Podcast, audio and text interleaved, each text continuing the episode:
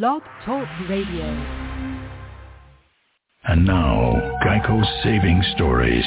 Russell Burton closed his laptop, having just switched his car insurance to Geico. He didn't think much of it until... Savings were everywhere. My pockets, wallet, bank accounts. It was like the savings were following me. Following, indeed. All because of an innocent 15 minutes on Geico.com. I feel like I'm never alone. Geico. Spend 15 minutes and 15% or more in savings could be following you.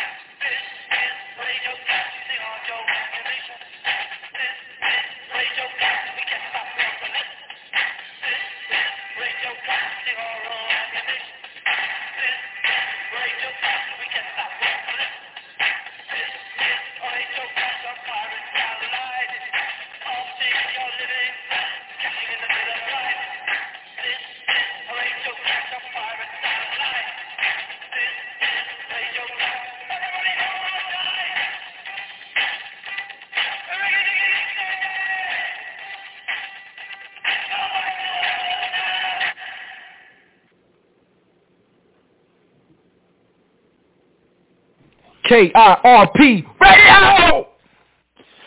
Good evening. You're listening to the KIRP radio show that is Keeping It Real with Pudgy Miller. I am your guest host, Rocco P., last Friday night of the month. The world has changed since the last show I did. I do not exaggerate, at least not this time. The world has changed. The war in Ukraine, and it wouldn't be wrong to call it a military operation or a military incursion. Of course, you could call it an invasion.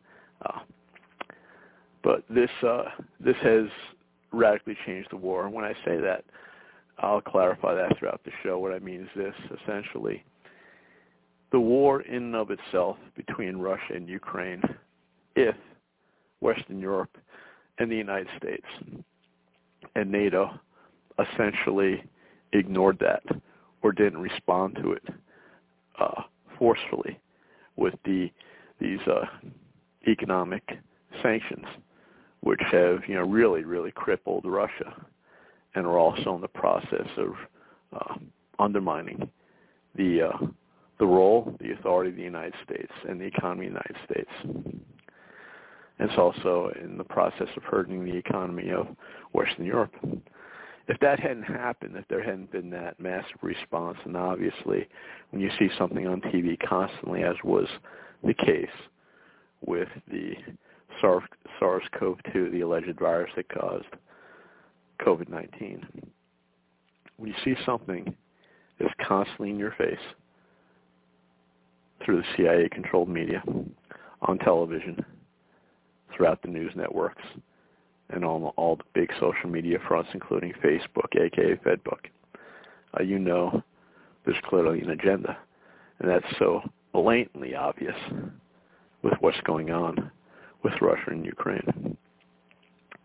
If you have any interaction with any type of social media, not limited to, but including Fedbook, you could see how many people are just quickly on board saying, "Oh, I stand with Ukraine," and putting up a Ukraine flag. No, I terminated my Fedbook, aka Facebook account years ago, but people copy and post things and put it all over the place elsewhere.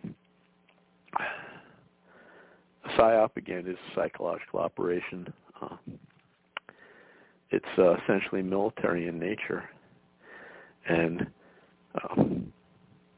the SARS-CoV-2, the alleged virus that caused COVID-19, was the world's greatest psyop when you saw how countries are radically different, including China, Russia, and the United States. In lockstep, all respond to it the same way. They all immediately said there would be no return to normal until there's a vaccine. The vaccines that were developed in less than a year weren't vaccines. They were experimental gene therapies. The traditional protocol to get a vaccine FDA produced, not the Food and Drug Administration, is the end all, shouldn't exist according to the Constitution. There's no authority in the enumerated powers of the federal Constitution of the United States over healthcare, period. But having said that, because there is an FDA traditionally, and it would take a minimum of 7 years normally to approve a vaccine. This was completely new biotechnology, and it was approved in less than a year. The United States, China, and Russia all responded the same way. Immediately, they were saying there would be no return to normal without the vaccine, which what they gave us wasn't really vaccines. And then when the so-called vaccines came, of course, there wasn't a return to normal. The goalposts, so to speak, continued to shift. All three countries, as well as most countries of the world, not just the United States, China, and Russia, not only employed the propaganda of trying to coerce people to get these experimental gene therapy shots, they also practiced so-called social distancing. Might be a difference not using 6 feet abroad, but it was different in other places, and they all had masks. Pretty amazing if you believe that all these countries are independent, or could it be, as someone like Max Egan would say, that there's really one holding company that controls the world, and there's just different branches. That's certainly the way it appears to me. Because how could countries on, I mean, at face value, it's different as far as the culture, as different as China, the United States, and Russia. What would cause the so-called leaders to all respond the same exact way to the alleged SARS-CoV-2 virus, which supposedly caused COVID-19? This is all related to Ukraine. I will get into it. It's all related. I'm just throwing that there now to let you know. When you look at what's happened in the immediate past, the immediate history, with the greatest psyop in the world, which was COVID-19, the alleged illness caused by the alleged SARS-CoV-2 virus, which has never been isolated. You could redefine what isolated means, but it's never truly been isolated. If you are listening now live and you do want to get on the air, please call in 563-999-3683. That number, if you want to get on the air, is 563-999-3683. I will get you on the show. So, Ukraine war. I said, called this show New Psyop, same agenda. New Psyop, same agenda. Let's go through some history here. Let's look at least some of the things that have occurred since World War II, which is now well over 60 years ago. Say well over 70 years ago. NATO, the North Atlantic Treaty Organization, was established to supposedly counter the Warsaw Pact. So at the end of World War II, the so-called allies, led by the United States and England, just happened to let Russia, who they were allied with against Nazi Germany, they just let the then Soviet Union continue to occupy Eastern Europe. Countries like Poland, then Germany was divided, East Germany, Romania, Czechoslovakia, Hungary. Again, the United States and the Western European countries, especially England, just so happened to look the other way and let the former Soviet Union do that. So they formed this Warsaw Pact with the Eastern Bloc communist countries led by the then Soviet Union, and to oppose that, the North Atlantic Treaty Organization was established. I was just reading about a week or two ago how from the inception, NATO's really been a failure. In other words, it was designed to just secure the military integrity of the North Atlantic. Why did NATO get involved in the illegal U.S. war in Korea? And I say it was illegal. Article 1, Section 8, only Congress can declare war. War was never declared. War has never been declared, incidentally, by the United States post-World War II. The last nation the United States legally declared war upon was Romania as part of World War II. It's a long time ago. And you have someone like Fletcher Prouty. Fletcher Prouty, you could find a lot of his material, talks, speeches, some writings all over the internet. Fletcher Prouty, who was in the world of the CIA and special ops, had said, after World War II, the United States will never declare war again. And thus far, he's been correct.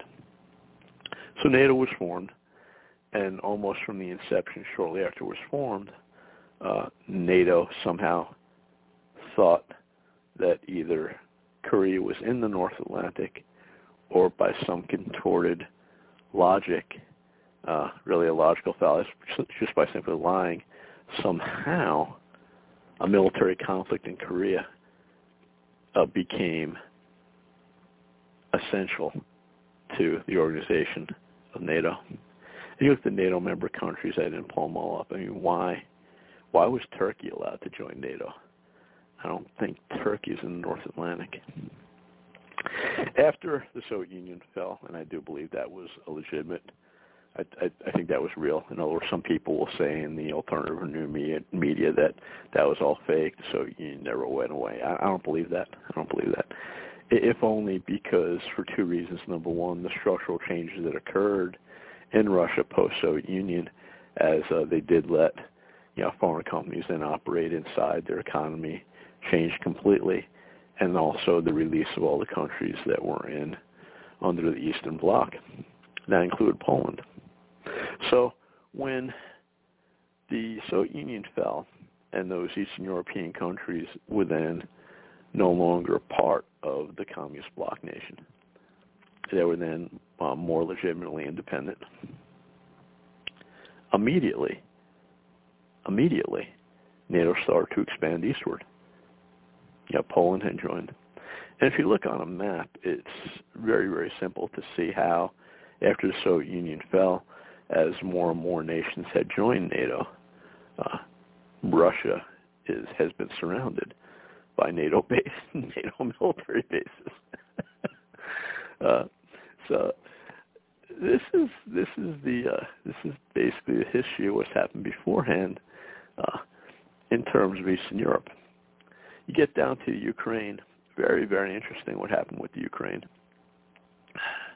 There was a 2004 was called an Orange Revolution in Ukraine, and that was funded to a very large degree. The CIA funded that to the tune of $5 billion through non-governmental organizations, NGOs. And after the 2004 Orange Revolution, there was a 2014 what they called the Euromaidan Revolution. I'm going to read two paragraphs from a Wikipedia place. Wikipedia. No, this isn't Wikipedia. This was another site about Victoria Nuland. Answering question of journalists whether it is true that the U.S. has invested $5 billion to promote, quote, democracy. That's my quote, unquote, in Ukraine. Victoria Nuland answered, quote, the U.S. has invested some $5 billion in Ukraine since 1991 when it became an independent state again after the collapse of the Soviet Union. That money has been spent on supporting the aspirations of the Ukrainian people to have a strong democratic government that represents their interests. So I believe that $5 billion was spent prior to the Orange Revolution in 2004. I could be wrong. The upshot is what actually happened is that the U.S. wasn't intent on installing a pro-Western government in 2004. In 2014, the then president at the time, I believe, was Viktor Yanukovych. He was essentially saying he wanted to have some type of formal agreement with Russia. And I believe the crux always has been from the perspective of Russia. And make no mistake about it, Putin is a thug. Putin's ex-KGB. I won't get into it tonight, but if you do some research as far as how Putin came into power, it's extremely suspicious. This is someone, again, who's high-level KGB. It certainly appears that the way he came to power could have been through a false flag operation where elements of the KGB attacked their own government, and Putin came out looking good like the hero. I'm not saying that did happen. I'm saying it's quite possible. I'm just saying, obviously Putin, having been high-level KGB, Putin, make no mistakes about it. Putin's a thug. And this invasion of Ukraine, though, from the perspective of Russia, they had far more tangible reasons to do what they did than, for example, the U.S. in invading Afghanistan. Than occupying Afghanistan for 20 years. And what was the mission? You can't blame the Biden administration for that. Okay, it started with George W. Bush. Can't blame Biden for that. Now, the United States military left after that, but a deal was cut with Trump. It wasn't that the U.S.-trained Afghan army folded. It wasn't that they fought and lost. They just quit. The deal was cut. So just ask anyone who's a war hawk, Republican or Democrat, since there's very little difference concerning a perpetual war from both leaders of both major political parties. Just ask them, what was the mission in Afghanistan? And if the U.S. didn't leave after 20 years, how long would it take, and what would the mission be? Define what the mission would be, and how long would it have taken to accomplish it?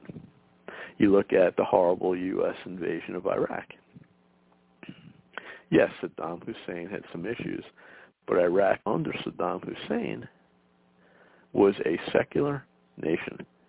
There was a small minority of Christians, for example, and they had freedom of religion. After Saddam Hussein was deposed by the United States, the United States made it into an Islamic republic. So a lot of American Christians are terribly ignorant. They don't know what legitimate born-again people, what they suffered after Saddam Hussein was removed from power, and then the U.S. occupied Iraq and made it an Islamic republic. If you do some research, you could just see what the public opinion polls were in Iraq after the U.S. invasion, and I think there was one British poll said, I think 90% of the people said they're glad Saddam Hussein was gone, but the U.S. should leave immediately. I believe that the devastation to Iraq's infrastructure caused about 25% of the entire population of the country to become refugees to flee. So when you consider the fact, if you just look on a U.S. map, for example, and let's just pick the two countries that border the United States, Canada and Mexico. Let's say, for example, Russia or China had invested $5 billion and then caused a revolution in China or Mexico, installed a government that was pro-China or pro-Russian. How would the United States respond if then Russia or China wanted to set up a military base in Mexico or Canada? How would the U.S. respond? Now, having said all that, this current incursion into Ukraine by Russia was still a preemptive war. So, though I said all those things, I will stress again: Putin is a thug. He should not be trusted by any means. He's on the inside. He was trained by the World Economic Forum, as was tons of people that are world leaders now, including. Including Justin Trudeau, a.k.a. Justin Castro, since that's most likely his real biological father, including Macron, the president of France. Many, many people were trained by the World Economic Forum. So another interesting fact about Vladimir Putin. Do you know he considers one of his important mentors to be Henry Kissinger? That he's met with Kissinger, I read in one source, dozens of times. Now, how is it that a United States, a former United States security advisor or Secretary of State under Richard Nixon, and Kissinger's one of these people, it was like Zbigniew Brzezinski, who played on the Democratic side. You get some of these characters, that Brzezinski is currently dead. You get some of these people that whether they're in office or not, their influence is just it's tremendous and never seems to go away. How is it that Kissinger, who's now 99, incidentally, how did he become a mentor to Vladimir Putin? You see, it is a club. It is a club. It is a club, and as has been said, you and I are not in it. Is a big club, and you and I are not in it. So the U.S. then backed the Orange Revolution. Victoria Nuland, under Obama, they admitted $5 billion were spent. And again, I believe that was before the 2014 Euromaidan Revolution. They didn't like the U.S., didn't like Viktor Yanukovych, who was talking about basically normalizing relations with Russia, and perhaps I believe the issue, again, which has always been with Russia and Putin, has been to make it clear, have a legal guarantee that Ukraine would not join NATO. Yanukovych was on that, and then It is sad for the Ukraine people, and that's who always suffers as people, that if they could, if it was really about self-rule, I think the Ukraine people would have left people that were rational would say, look, we want to be independent. We don't want to be militarized. We want to trade with Western Europe and have good relations with Western Europe. And we want to trade and have good relations with Russia. And that's it. But no. One other thing that's interesting is you hear this over and over and over again in the U.S. media that Russia annexed Crimea. Russia annexed Crimea from Ukraine. Not true. There was a referendum in the people in Crimea that were largely Russian. They voted to secede and join Russia. So that was not an annexation. But who cares about facts when it'll help U.S. propaganda. So $5 billion was spent by the U.S. Victoria Nuland has admitted that. Little history then with Ukraine. Viktor Yanukovych served one term, being replaced by acting president Alexander Turchynov, who then also served as chairman of the Ukrainian parliament on February 21st, 2014. Alexander Turchynov was the only acting president in Ukraine's modern history. Unlike in the U.S., where becoming acting president means immediately receiving all powers and duties of the presidency, in Ukraine, the powers of an acting president are severely limited. This is a Wikipedia article. That's not true. Acting president as opposed to president-elect. You're not president until basically you're sworn in. That's when they take their vow to uphold the Constitution, which no one has upheld in quite some time. In any case, on June 18, 2015, Yanukovych was officially deprived of the title of President of Ukraine. The government of Ukraine utilizes a semi-presidential system in which the roles of the head of state and head of government are separate. Thus, the President of Ukraine is not the nation's head of government. The Prime Minister serves as head of government, a role currently filled by Denis Shmyhal, who took office in March 2020. We don't hear about him. We do hear about Volodymyr Zelensky. Volodymyr Zelensky. Who was Zelensky? Zelensky was an actor and a comedian. There's a video out there where he's doing a bit, evidently a parody bit, but he's in leather and high heels, basically making homosexual overtures with the other people he's dancing, the other men he's dancing with. This is the president of Ukraine. Also, interestingly, too, his background is that he's Jewish. So the U.S., my interpretation as far as what happened with 2014 again, after the U.S. successfully installed a pro-Western, pro-NATO, pro-American government in 2004, they wanted one even more pro-American, pro-NATO. And therefore, we had the 2014 Euromaidan revolution. Zelensky took this oath of office on May 20th, 2019. Very interesting. We don't hear about the prime minister. We just hear about Zelensky. In Ukraine, bioweapons were confirmed by more than one legitimate source in the United States, including none other than, once again, Mrs. Victoria Nuland. Victoria Nuland, again, is great when you look at her marriage. She's a high-level Democrat, and she's married to a high-level Republican. But they're really, really, the parties are really opposed to each other. They really are. When you look at this Ukrainian operation, the so-called invasion by Russia, a lot of things are pretty interesting to me. Number one, considering that Russia has this military operation is ongoing, and they have Russian military forces have entered Ukraine from more than one point. So Russia obviously has overwhelming superiority in terms of men, boots on the ground, and military equipment. Now, make no mistake about it, Ukraine has been given a lot of military hardware by NATO. Make no mistake about it. And, of course, there's propaganda on both sides. both the Russian side and the American side.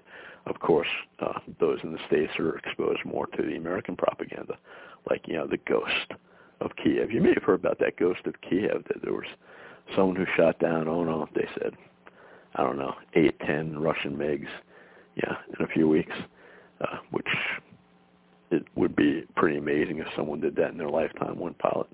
And of course, then it came out that there was no ghost of Kiev, that had never happened.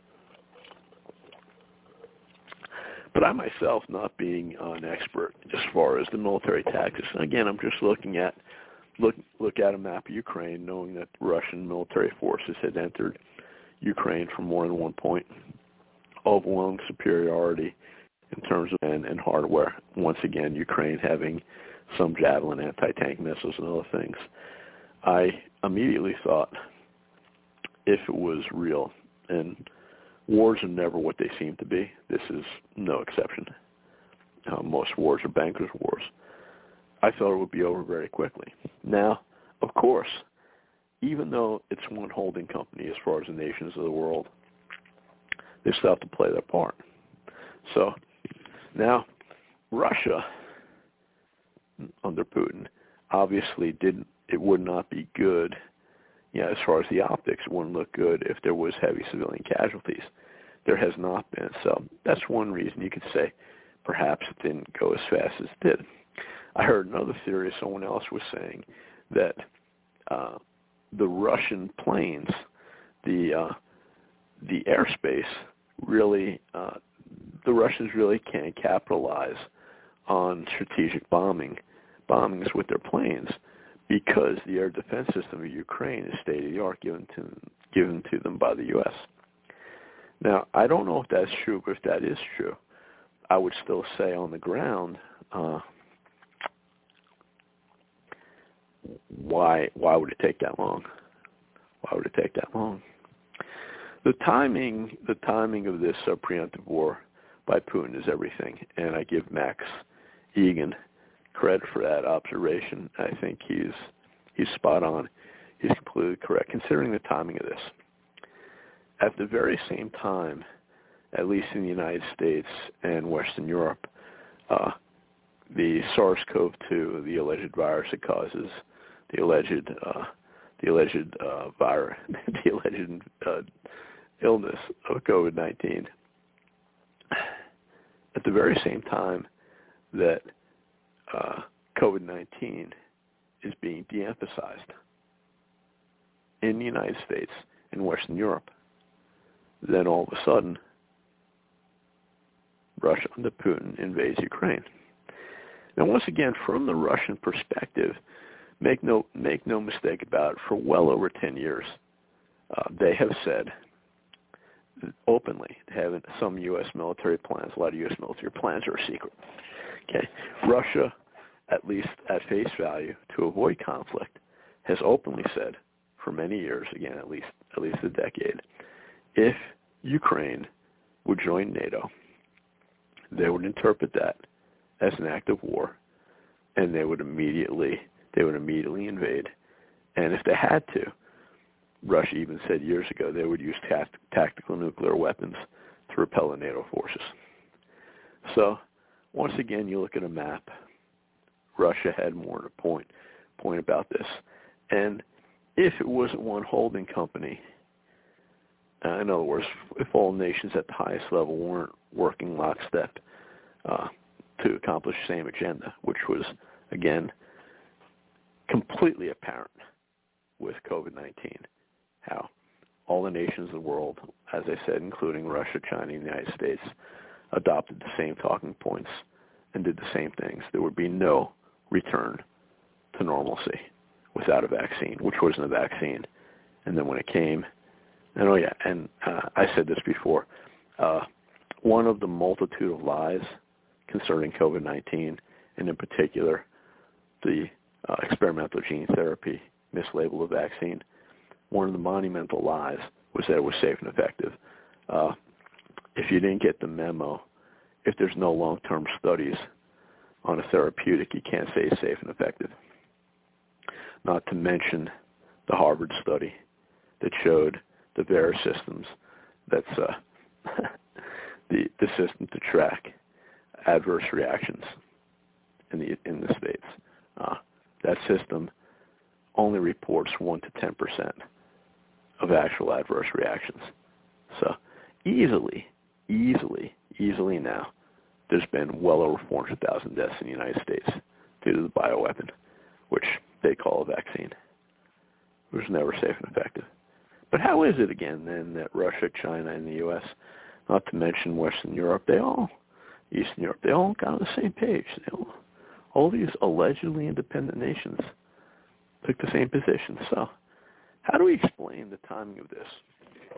How do we explain the timing of this Russian invasion into Ukraine? Again, this had always been an issue with them as far as Ukraine joining NATO. And what had been said recently was that NATO said that if Ukraine was going to join NATO, it would be at least 10 years away. Yet at the same time, NATO was transferring weapon systems into Ukraine, and that's happening today. When the conflict initially started, I thought it would be minimal as far as I did not see the Russian invasion of Ukraine leading to an open conflict between NATO and Russia. I didn't see that. Now, having said that, it does appear evident, and James Corbett of the CorbettReport.com, I commend you to check out his site, CorbettReport.com. You can find Max Egan's videos at Odyssey. Search Odyssey, Max Egan, or Odyssey, The Crow House. James Corbett has said for quite some time, and I believe there's good reason to believe that the U.S. has been preparing for a war with China, which would be horrific.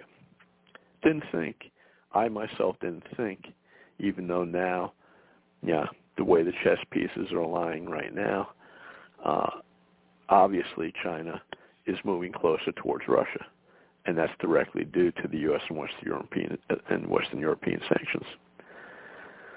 I didn't think it would expand, but it is possible now that could happen because there's talk of Poland sending troops into Ukraine.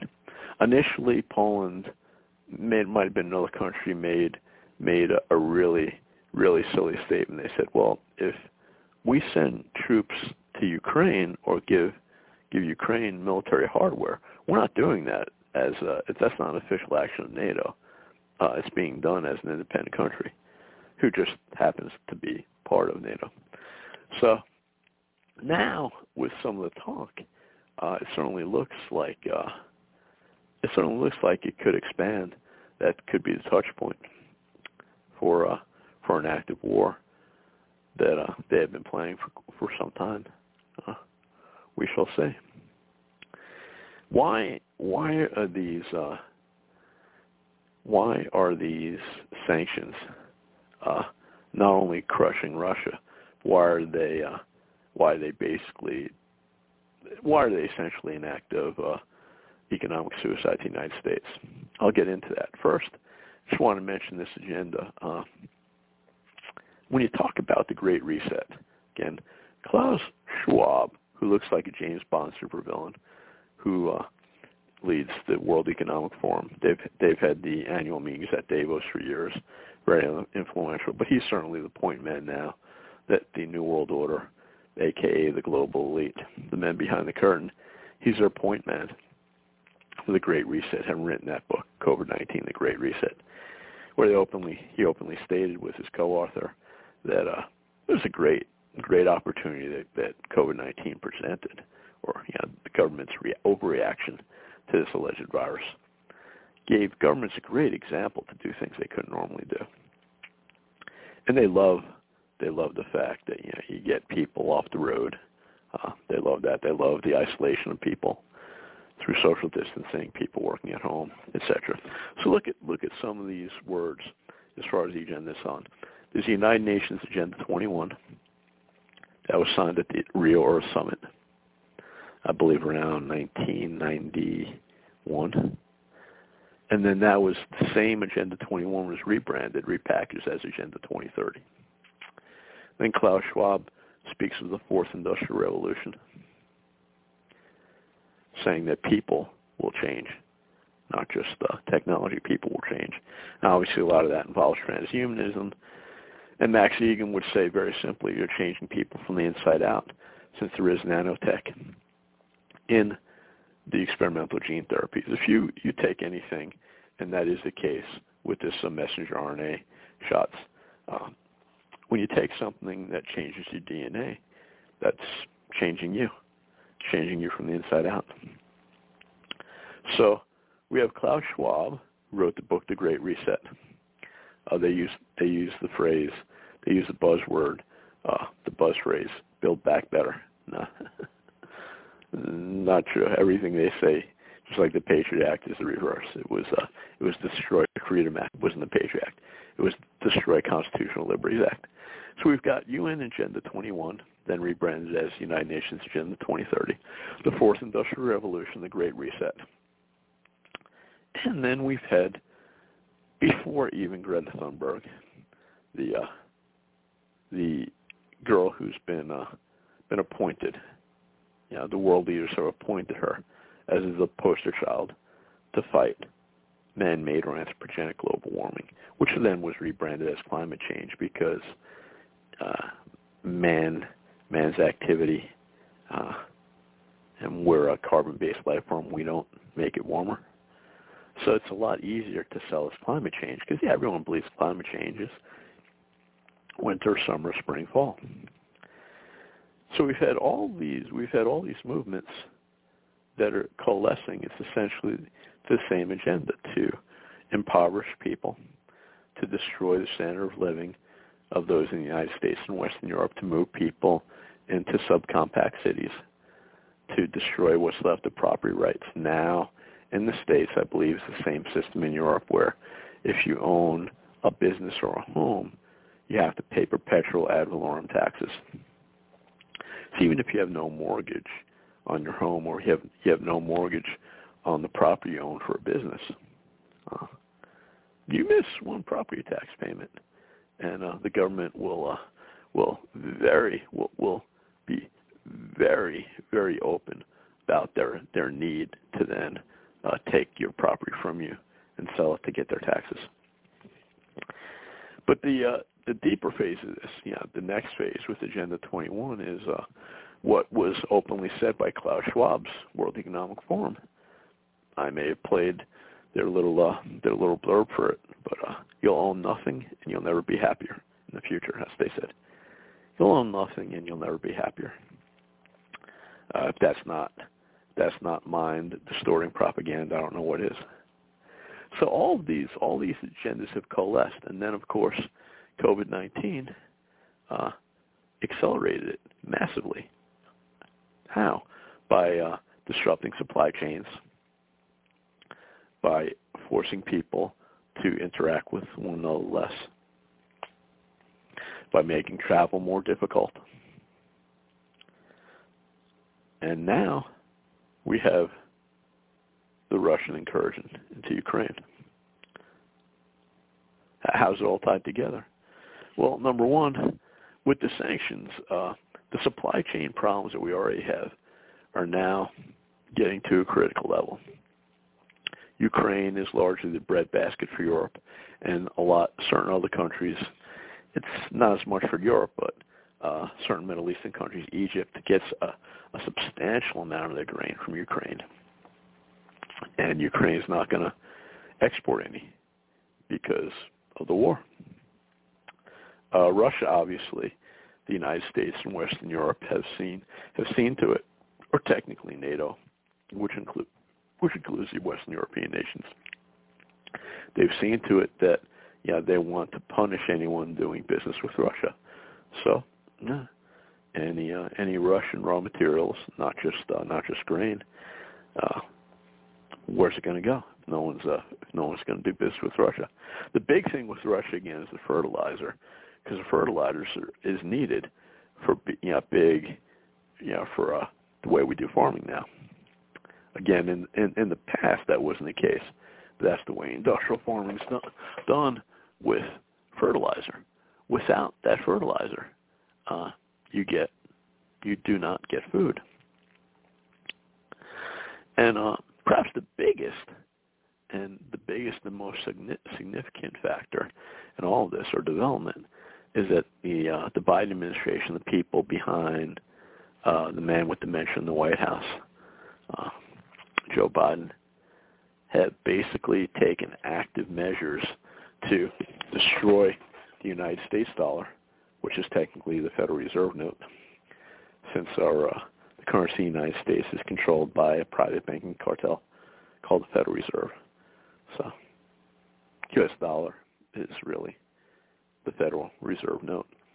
That's the world reserve currency.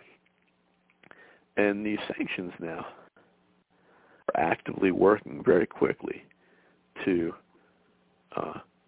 remove the United States dollar as the world reserve currency. And I say when that happens, it's not an if at this point. The inflation that's being experienced now by people in the States is going to appear minimal, because around the world, different nations hold U.S. dollars. It's been like that post-World War II, because that was the reserve currency. So if you're doing business, any big deals, especially in oil, I'll get to that in a moment, and the world obviously needed oil. Oil was purchased through Saudi Arabia and the OPEC countries in dollars. So whatever currency you had, if you were Russia and you had rubles, you'd have to convert rubles to U.S. dollars to buy oil. Now, in the future, probably the people behind the man with dementia will say everything's always an accident, like 9/11. Right? Everything's always an accident, like 9/11 was just a terrible bad hair day for the North American air defense system and every U.S. intelligence military operation. It was a bad hair day for all of them, and no one was ever held accountable. So in the future, after the United States economy is destroyed and the dollar's worth nothing, people look back and say, that was a mistake. They didn't realize what they're. Of course they know what they're doing. Of course they know what they're doing. You look at Bretton Woods, you get some of the history as far as what happened at the end of World War II. I'm going to quote from a great site online, from the Federal Reserve's own site. A new international monetary system was forged by delegates from 44 nations in Bretton Woods, New Hampshire, in July 1944. Delegates to the conference agreed to establish the International Monetary Fund and what became the World Bank Group. The system of currency convertibility that emerged from Bretton Woods lasted until 1971. The 730 delegates at Bretton Woods agreed to establish two new institutions: the International Monetary Fund, the IMF, that would monitor exchange rates and lend reserve currencies to nations with balance of payments deficits, and the International Bank for Reconstruction and Development, now known as the World Bank Group, was responsible for providing financial assistance in 1985. In 1958, the Bretton Woods system became fully functional as currencies became convertible. Countries settled international balances in dollars, and the U.S. dollars were convertible to gold at a fixed exchange rate of $35 an ounce. Now, that wasn't in the United States again. That was a limited gold-backed system. That was from foreign countries settling international balances. No one in the United States before 1971 could just show up and say, oh, yeah, give me an ounce of gold for $35. Gold sales were illegal, I believe, then. The United States had the responsibility of keeping the price of gold fixed and had to adjust the supply of dollars to maintain confidence in future gold convertibility. The Bretton Woods system was in place until persistent U.S. balance of payment deficits led to foreign-held dollars exceeding the U.S. gold stock, implying that the United States could not fulfill its obligation to redeem dollars for gold at the official price. In 1971, President Richard Nixon ended the dollar's convertibility to gold. That's when it ended. And when Nixon ended it, incidentally, he gave a little speech. It was supposed to be temporary. If you didn't get the memo, it wasn't temporary. Just like they said during World War II, just like the United States government said during World War II, that the income tax, which was then applied to individual incomes as income legally, was defined as corporate profit. But the income tax, income was redefined as individuals' earnings. During World War II, they set up the income tax. And Milton Friedman was part of that. I think he was a fake libertarian. But he did that. And it was only supposed to be temporary, incidentally. Paying what you earned as an individual, part of that is tax, was supposed to be temporary for World War II, but it wasn't temporary. And when the U.S. stopped converting dollars for gold at a fixed rate of $35 for an ounce of gold, it wasn't temporary. In 1971, that was permanent. So after that happened in 71, how did the U.S. dollar continue to remain the world reserve currency? We got to talk about Henry Kissinger and President Nixon. The Apple crisis period, 1971-74, threatened the U.S. by stripping it off its worldwide pioneering if they didn't find an alternative to the Bretton Woods system. As fast as the 1973 oil embargo occurred, the Federal Reserve came up with the petrodollar idea, which was proposed by two men, Abraham Oweiss, you don't hear about him in the history textbooks, and Peter Peterson, U.S. Secretary of Commerce. I only heard about Nixon and Kissinger. Sooner, Henry Kissinger, the famous U.S. Secretary of State, made a visit to meet the King of Saudi Arabia, King Faisal, in 1974, as the biggest oil producer worldwide, in order to convince him to go forward with the petrodollar system. The idea has 3 points. Number one, the Kingdom of Saudi Arabia would accept the denominated oil in U.S. dollars only and convince other OPEC countries by the same idea. So in other words, Saudi Arabia would only sell dollars to anyone in the world, would only sell oil in dollars. So everyone in the world that wanted to buy oil from Saudi Arabia would have to convert their currency to dollars.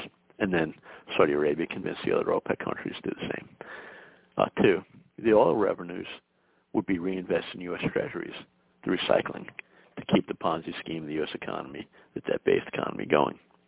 Three, the U.S. will offer full military security to Saudi Arabia. Those 3 points offered the U.S. a new hegemonic after the end of the gold era. I like that word, hegemony. I always said hegemony. They said it's hegemony. But power, that predominant power. Now, what's happened recently with Saudi Arabia? Well, the U.S. has helped somewhat with Saudi Arabia's war. So I don't know why they're attacking Yemen, but Saudi Arabia's been bombing Yemen with drones and stuff for quite some time. But it may appear like a minor thing, but the U.S. would not evidently back down with the current crown prince, since he was allegedly behind the murder of Khashoggi, a journalist who was tied to intelligence. The U.S. wouldn't let that drop, so that wasn't good. But the big thing here between the U.S. and Saudi Arabia is this, that right now, directly due to the people behind the man with dementia in the White House, Saudi Arabia is directly working with China to sell them oil in Chinese currency, in yuan, so they wouldn't have to convert to the dollar. So the days of the U.S. dollar, otherwise known as the Federal Reserve note, are numbered.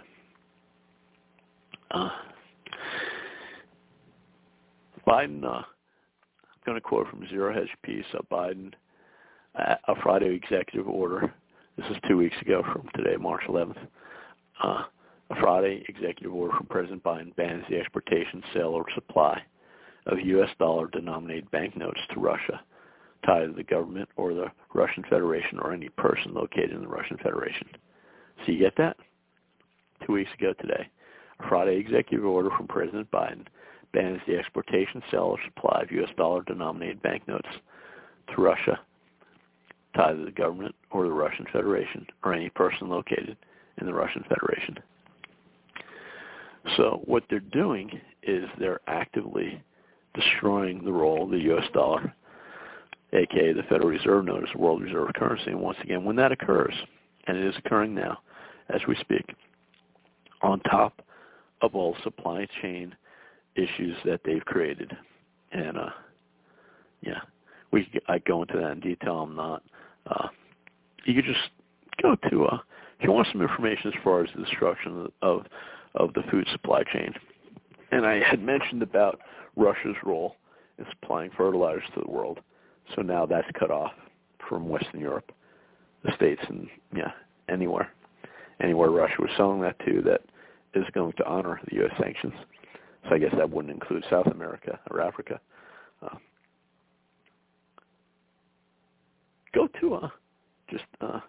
Go to the Ice Age Farmer. I don't know if he's still on YouTube. Just look at the Ice Age Farmer on BitChute. Ice Age Farmer. We go into great detail. You know, there's avian flu in the United States. They say it can't jump from chickens or any type of bird to humans yet. They say there's avian flu in the United States. And this avian flu is resulting all over the United States in chickens being culled. That's right. So they're killing massive amounts of chickens in the United States because they claim, okay, this is the story. The avian flu was found. It wasn't originally in North America, but it was, I think it was somewhere perhaps in the Caribbean, maybe in Haiti or the Dominican Republic. And then they claim migrating birds, not my story, this is their story, their theory, migrating birds then that I guess were vacationing from, moving from Haiti or Dominican Republic, they were visiting some relatives in the United States. Those birds came to the United States, and then we found avian flu. It was discovered, I think, initially in North and South Carolina. And now the Nebraska Department of Agriculture announced on Tuesday that it has confirmed the case of the highly contagious bird flu in a commercial flock of 570 broiler chickens. What are the broiler chickens? Those are the big fat ones you eat, the rotisserie chickens, and that the birds will be humanely depopulated and disposed of. So in Nebraska alone, they're going to kill, not for human consumption, throw them away, 570,000 broiler chickens. So as this is happening all over the United States, what do you think the price of chicken is going to be if chicken is available 6 to 12 months from now? Biden himself, again, he does have dementia. I'm not making fun of him. It's obvious. It's obvious. I think part of the psyop with Biden is they want to see how far they can manipulate or push the Democratic base, regardless of how ridiculous Biden is, regardless of how stupid he sounds and ignorant and completely divorced from reality, regardless of the decisions he makes. They just want to see how partisan is that side. How partisan would be Biden voters that they can, what is the level of pain that they'll continue to support him? In any case, Biden has casually admitted food shortages coming to Western Europe and the United States. Biden has admitted that. I'm going to pull that up. This is from a Zero Hedge piece dated today. Nothing to see here, only the President of the United States speaking at an emergency summit of NATO heads, making somewhat overly casual-sounding references regarding likely massive energy and food shortages, quote, "It's going to be real," Biden said at a news conference in Brussels. "The price of the sanctions is not just imposed upon Russia. It's imposed upon an awful lot of countries as well, including European countries and our country as well." So let's hear the alleged President of the United States. With regard to food shortages, yes, we still talk about food shortages. And it's going to be real. The price of these sanctions is not just imposed upon Russia. It's imposed upon an awful lot of countries as well, including European countries and our country as well. And because both Russia and Ukraine have been the breadbasket of Europe in terms of wheat, for example, just give one example. But we had a long discussion in the G7 with both the United States, which has the third largest producer of wheat in the world, as well as Canada, which is also a major, major producer. And we both talked about how we could increase and disseminate more rapidly food shortages. In addition to that, we talked about urging all the European countries and everyone else to end trade restrictions on sending limitations on sending food abroad. And so we are in the process of working out with our European friends what it would take to help alleviate the concerns relative to food shortages. We also talked about a significant major U.S. investment, among others, in terms of providing for the need for humanitarian assistance, including food, as we move forward.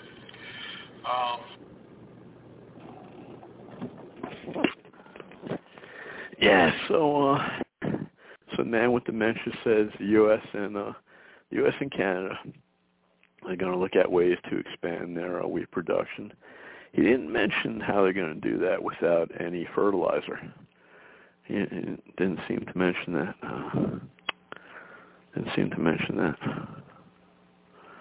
And also didn't mention how, since he's on board with the horrifically evil man-made global warming myth. So, you're going to produce more grain. You need more energy to do that, and they don't want to open up new refineries in the United States. That was some other evil too, some horrific filth that was started by President Nixon by executive order after a UN meeting. President Nixon, by executive order, created the Environmental Protection Agency, no constitutional authority, and then the whores in Congress who violate their oath of office or the oath to the Constitution, the oath of their office to the Constitution. Just ignore it. There should be no EPA. If any state, for example, like California, wants to limit the use of oil and the production, that's fine. Let the other states that don't want to do what they want, and then you'd see those states massive wealth that would be in the United States if there was no EPA. The energy that the United States could produce and then export to the world, the price of gas would be low, as would all electricity. But no, our overlords have decided they're on board with this inhuman Agenda 21, Agenda 2030, the Great Reset, the Fourth Industrial Revolution, and the current administration's playing a role, as the Psyop has slipped for the moment from COVID-19 to the Ukraine war. The agenda continues, the agenda of depopulation and deindustrialization, and we're living through the destruction of the economy of the United States.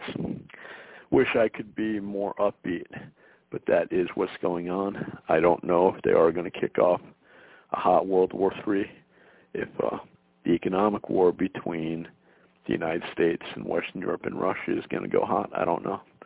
As I said before, I do believe they are preparing for war with China, so I'm not sure. And of course, when they do have war that's open, now it's covert, then the governments get even more power to do whatever they want. You've been listening to KRP Radio Show, Keeping It Real, with Pudgy Miller, guest host Rocco P. I would be remiss if I said, as I talked about geopolitics and what's going on, what the plans of the overlords are, I'd be remiss, I'd say, at the individual level, the most important thing I could communicate is the gospel and that's that every human being is a sinner. We sin by our nature. We sin by choice. So that separates us from God. We were all created in the image and likeness of God. But there is an opportunity to be reconciled with God. That's only through the cross. That's only through knowing Jesus Christ. God became man and remained God in Christ. He was sinless. He died. He died a substitutionary death. He died. His death was propitiatory, meaning his death and his death alone appeased the wrath of God for the sins of the world. When an individual realizes that he's a sinner and trusts Christ and realizes that Christ died in his place, shed his blood for him, and then rose again. And when Christ rose, he never died again. He was immutably glorified. When a person trusts Christ, the Bible says, whoever calls upon the name of the Lord will be saved. That person's a new creature. You're spiritually alive then. Until you do that, you're spiritually dead. Our only hope really is individuals. It's not societal. It's certainly not cultural. The cultural war is lost. It's lost in the United States. It's lost in Western Europe. But there is still hope at the individual level. The ultimate hope is that of the gospel. I'd like to thank Pudgy Miller again for the opportunity to use his platform. I will hope to be back next month. Last Friday in April is April 29th. Once again, you've been listening to KRP Radio Show, Keeping It Real with Pudgy Miller. Thank you. KIRP Radio!